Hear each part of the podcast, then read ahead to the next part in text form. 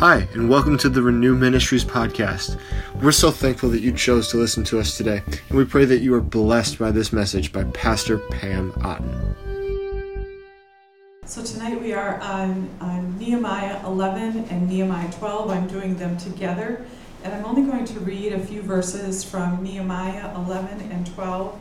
Um, what is happening in Nehemiah 11 is that the people are um, are going to be settling back into Jerusalem that are going to live there.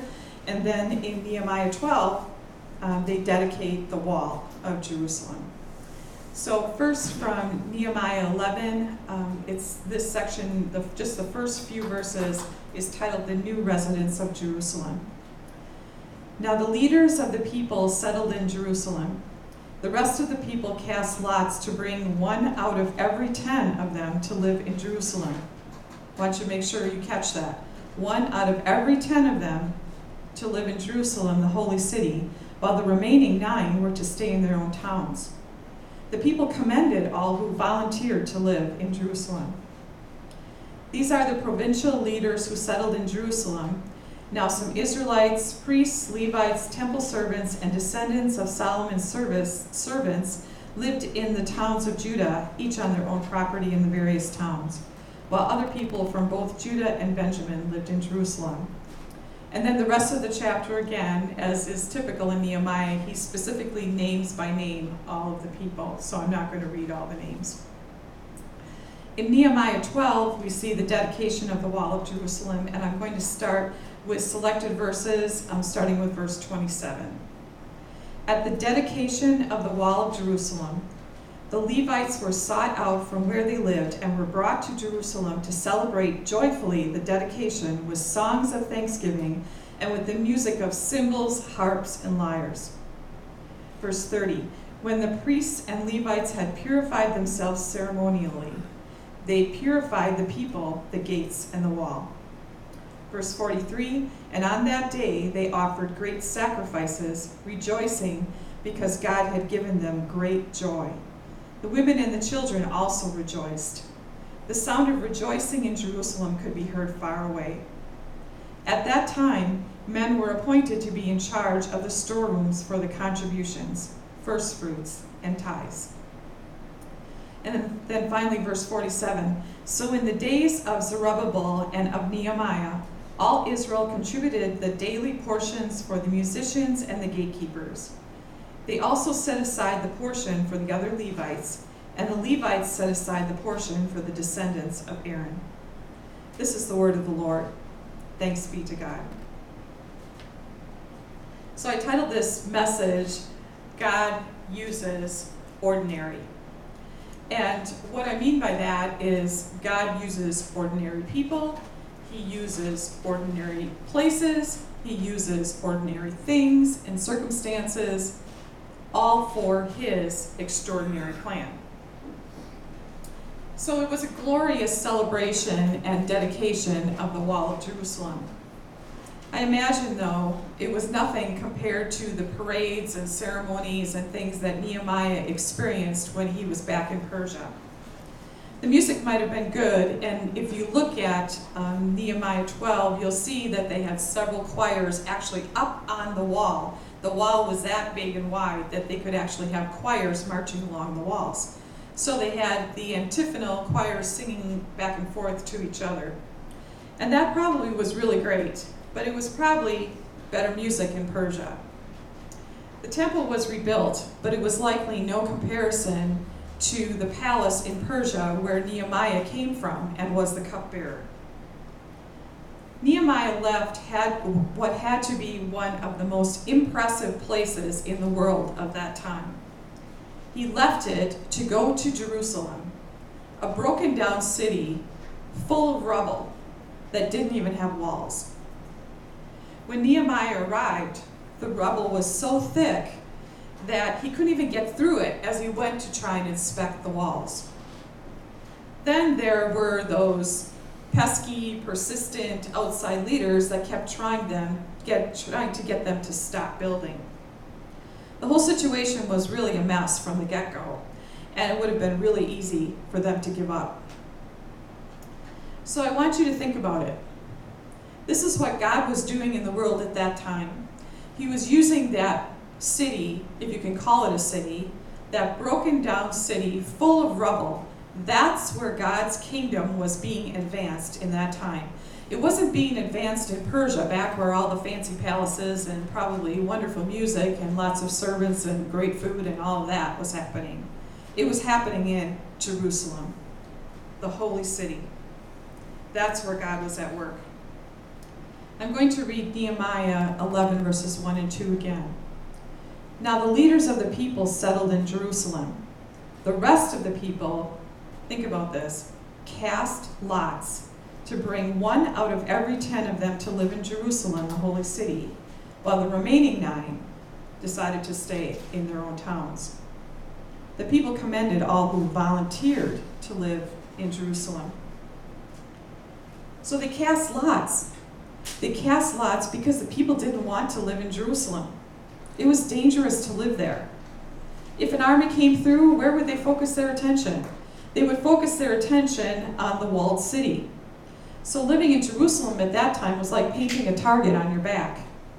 An invading army probably wouldn't bother with all the homes that were scattered out in the hills.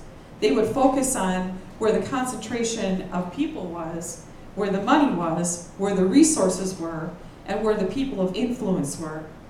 Jerusalem would have been the main point of attack.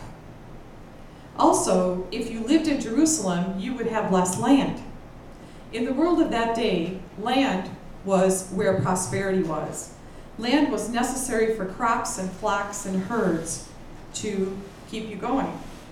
If you had land outside Jerusalem, but you were living in a city, who would take care of your land? You wouldn't be able to do it, so you would have to hire people to take care of your land. So living in Jerusalem not only jeopardized their security, it also affected their prosperity. So they had to force people. They had to force people by casting lots. In other words, they drew straws to see who would be the fortunate ones that would live in Jerusalem. Those who drew the short straw had to be there. Verse 1 tells us that Jerusalem was the holy city. Jerusalem was a city where God chose to live, but it was not good for the people to live there land and safety probably kept the nine out of ten families remaining in the other towns. They just felt that it was a better place to be. Either way, the people who willingly gave themselves to live in Jerusalem were putting God's plan over their personal desires. I'll say that again. The people that lived there were putting God's plan over their personal desires. I believe they did this because of what Jerusalem was about because they got it that Jerusalem was the kingdom of God. And Jerusalem was where God was at work in the world at that time, as unimpressive and dangerous as it may have seemed. Because it says in those verses that they had to cast lots, right? They cast lots, and those people really were forced to, to make, that, make that decision. Others apparently volunteered. And those are the people that I'm talking about that seemed to really get it that it was about the kingdom of God. At that point in human history, God was pursuing his program in the world through the holy city, despite all the rubble that was still there. Jerusalem was, as I said, God's place to live, his holy city. The people were devoted to God that were there, and they worshiped him in the temple rather than being most concerned about their own lives. They were pursuing God's kingdom and the worship of God in Jerusalem rather than their own safety and prosperity. That's why in verse 2 it says the people were commended or they were blessed for living and offering to live in Jerusalem. God uses ordinary people, places, and things to accomplish his extraordinary plan. You may have seen uh, the next slide that I have up here uh, titled He Calls the Unqualified. This uh, particular slide I've seen in many different versions, but I happen to like this one. It, it's from TobyMac. And, and it talks about all a number of people of the Bible and what they were. This is, this is getting as real as it gets. So if you think that, I'm just going to say the point right up, right up front so that you can think about it as we're going through this list. If you think God can't use you, take a look at this. Noah was a drunk. His sons found him in his tent, drunk. Abraham was too old, even though God promised him that he was going to have children as many as the sands by the sea. He was too old to conceive a child. Jacob was a liar. He got his inheritance by lying to his father. Leah was ugly. Lots of women can relate to that. Joseph was abused. His brothers left him to die. Moses was a stuttering criminal. He, he told God, I don't have a voice that can speak. And he had killed an Egyptian. And yet God called him to go back to them. Samson was promiscuous. He slept around. Jeremiah was depressed. And if you don't believe me, read Jeremiah. David had an affair with Bathsheba and then killed her husband so that he could have her. Elijah was mentally unbalanced and suicidal. Isaiah preached naked. There's a visual for you. When God called Jonah, how did he respond? He ran away. Naomi was an old widow. And yet, through Ruth, her daughter in law, the lineage to, down to Jesus was preserved. Job went bankrupt. Peter betrayed Jesus, the one that the Lord said, On this rock I will build my church. The disciples fell asleep in the Garden of Gethsemane when Jesus needed them the most. Martha was a worrier, and she made sure everybody knew it. The Samaritan woman was a multiple divorcee. The Lord knew this and called it out and said, You've had many men. Zacchaeus was greedy. He was a tax collector. And the tax collectors in those days were known for collecting more taxes than they were really owed. Paul was ingrained in another religion. In other words, he was too busy persecuting Christians to listen to the voice of the Lord. Timothy was too young and had ulcers. He had stomach issues. Some of us can relate to anxiety. And Lazarus, one of the most amazing things that Jesus did, miracles on this earth, Lazarus was dead. And yet he was used for the glory of God. So if you are thinking that God can't use you, that you are unqualified, I, I would hope that this would speak really clearly to you that, that um, you have no excuse, and we're all in good company.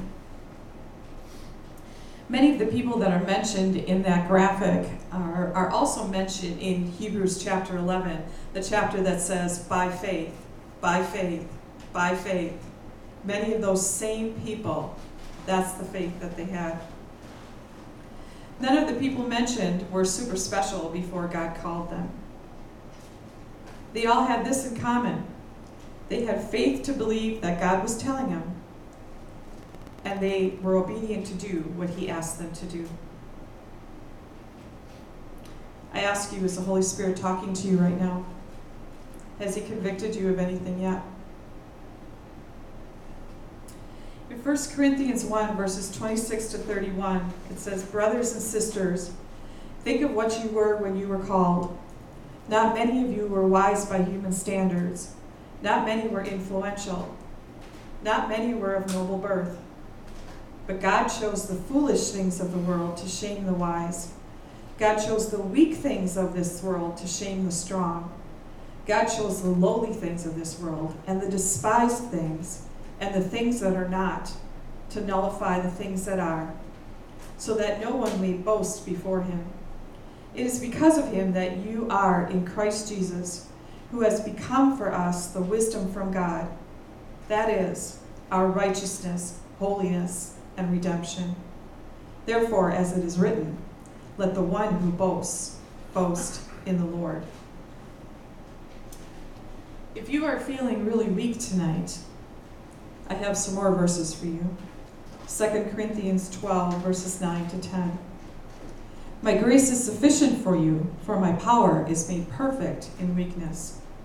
Therefore, I will boast all the more gladly about my weaknesses, so that Christ's power may rest on me. That is why, for Christ's sake, I delight in weaknesses, in insults, in hardships, in persecutions, in difficulties. For when I am weak, then I am strong. So, what is God doing today? What is God doing today in the world? He's building churches made up of seemingly unimportant, ordinary people who have normal lives, normal problems, just as He's done in the past.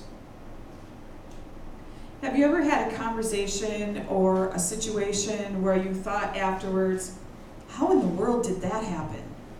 Because it was so opposite of what you expected?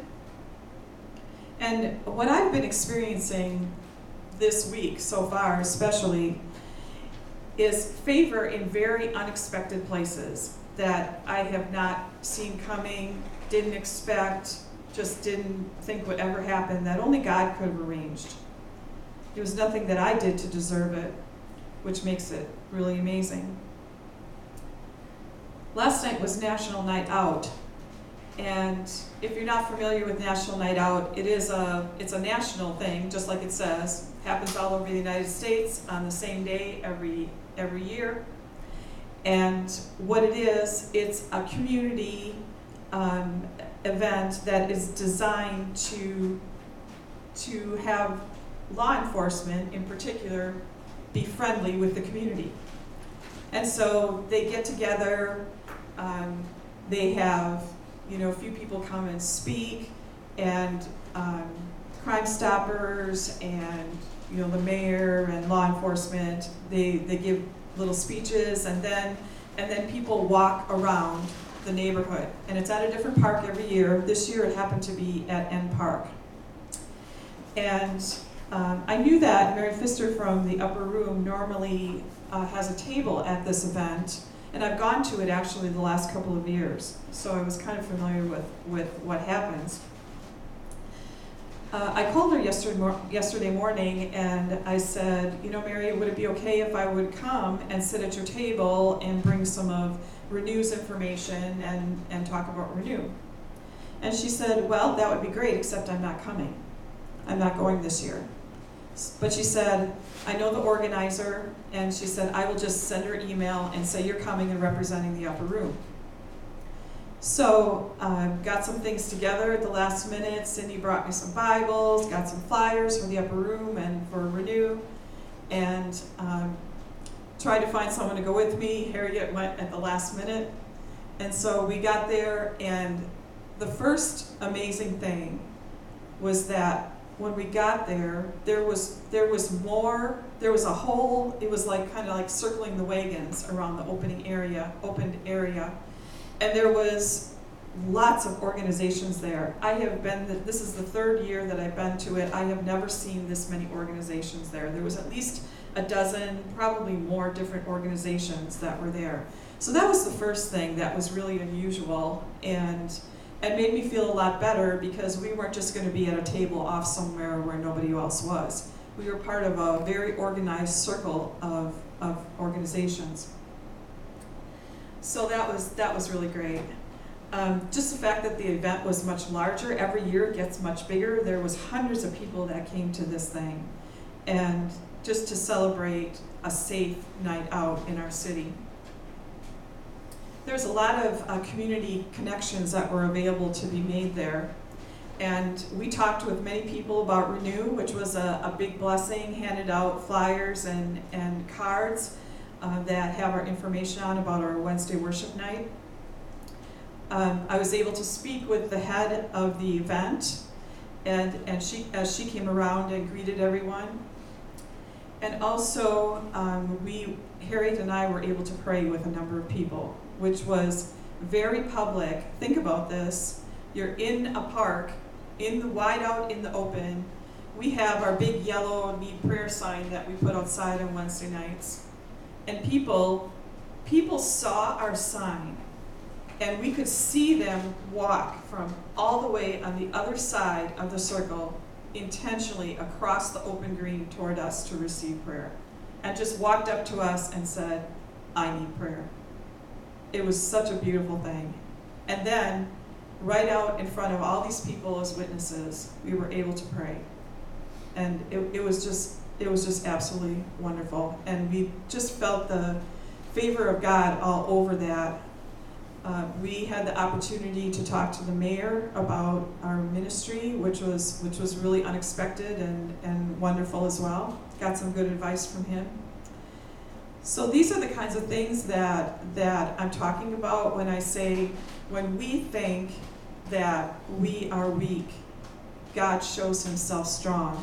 And he'll put us in places and situations that we just don't see. I didn't plan on this before yesterday. It just all came together at the last minute and and God showed up and, and really showed himself strong. So I want you to think, and I'm going to talk just a few minutes more. I want you to think, because we have time, I want you to think about if there's a situation that you've, or a, a conversation or a place that God put you in recently that you had the opportunity to give Him all the glory and He showed Himself strong on your behalf. I would love to hear some of your stories tonight. And we're going to give you the opportunity right up here so that we can record it. I'll say this um, before before we open it, open it up. We've had very humble beginnings here at Renew Ministries. I think all of us um, would agree that we've had very humble beginnings. I believe that the Lord is deliberately doing this so that we remain humble, and so that when when He raises us up and does what we know the Lord is going to do, we will never be able to be prideful and take any of the glory from Him. Everything this ministry does is going to be by His hand and through His power and for His glory. His plans for Renew are extraordinary through ordinary people. He's using ordinary people like us to make it happen. All we need to do is to see where God is already working in our world just like Nehemiah did in Jerusalem. He was obedient and faithful to go where God was sending him, even though he had it wonderful where he was. He was obedient to go, knowing that it was going to be difficult, that it was going to be hard. And he was a cupbearer, he wasn't a builder, and yet God put him in charge of building the walls of Jerusalem. So we see where God is working in the world, and we're faithful and obedient to follow him into it. To God be all the glory.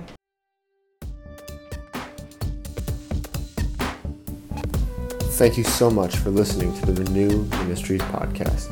If you want to get in contact with us, please visit our Facebook page, Renew Ministries Sheboygan. We look forward to hearing from you.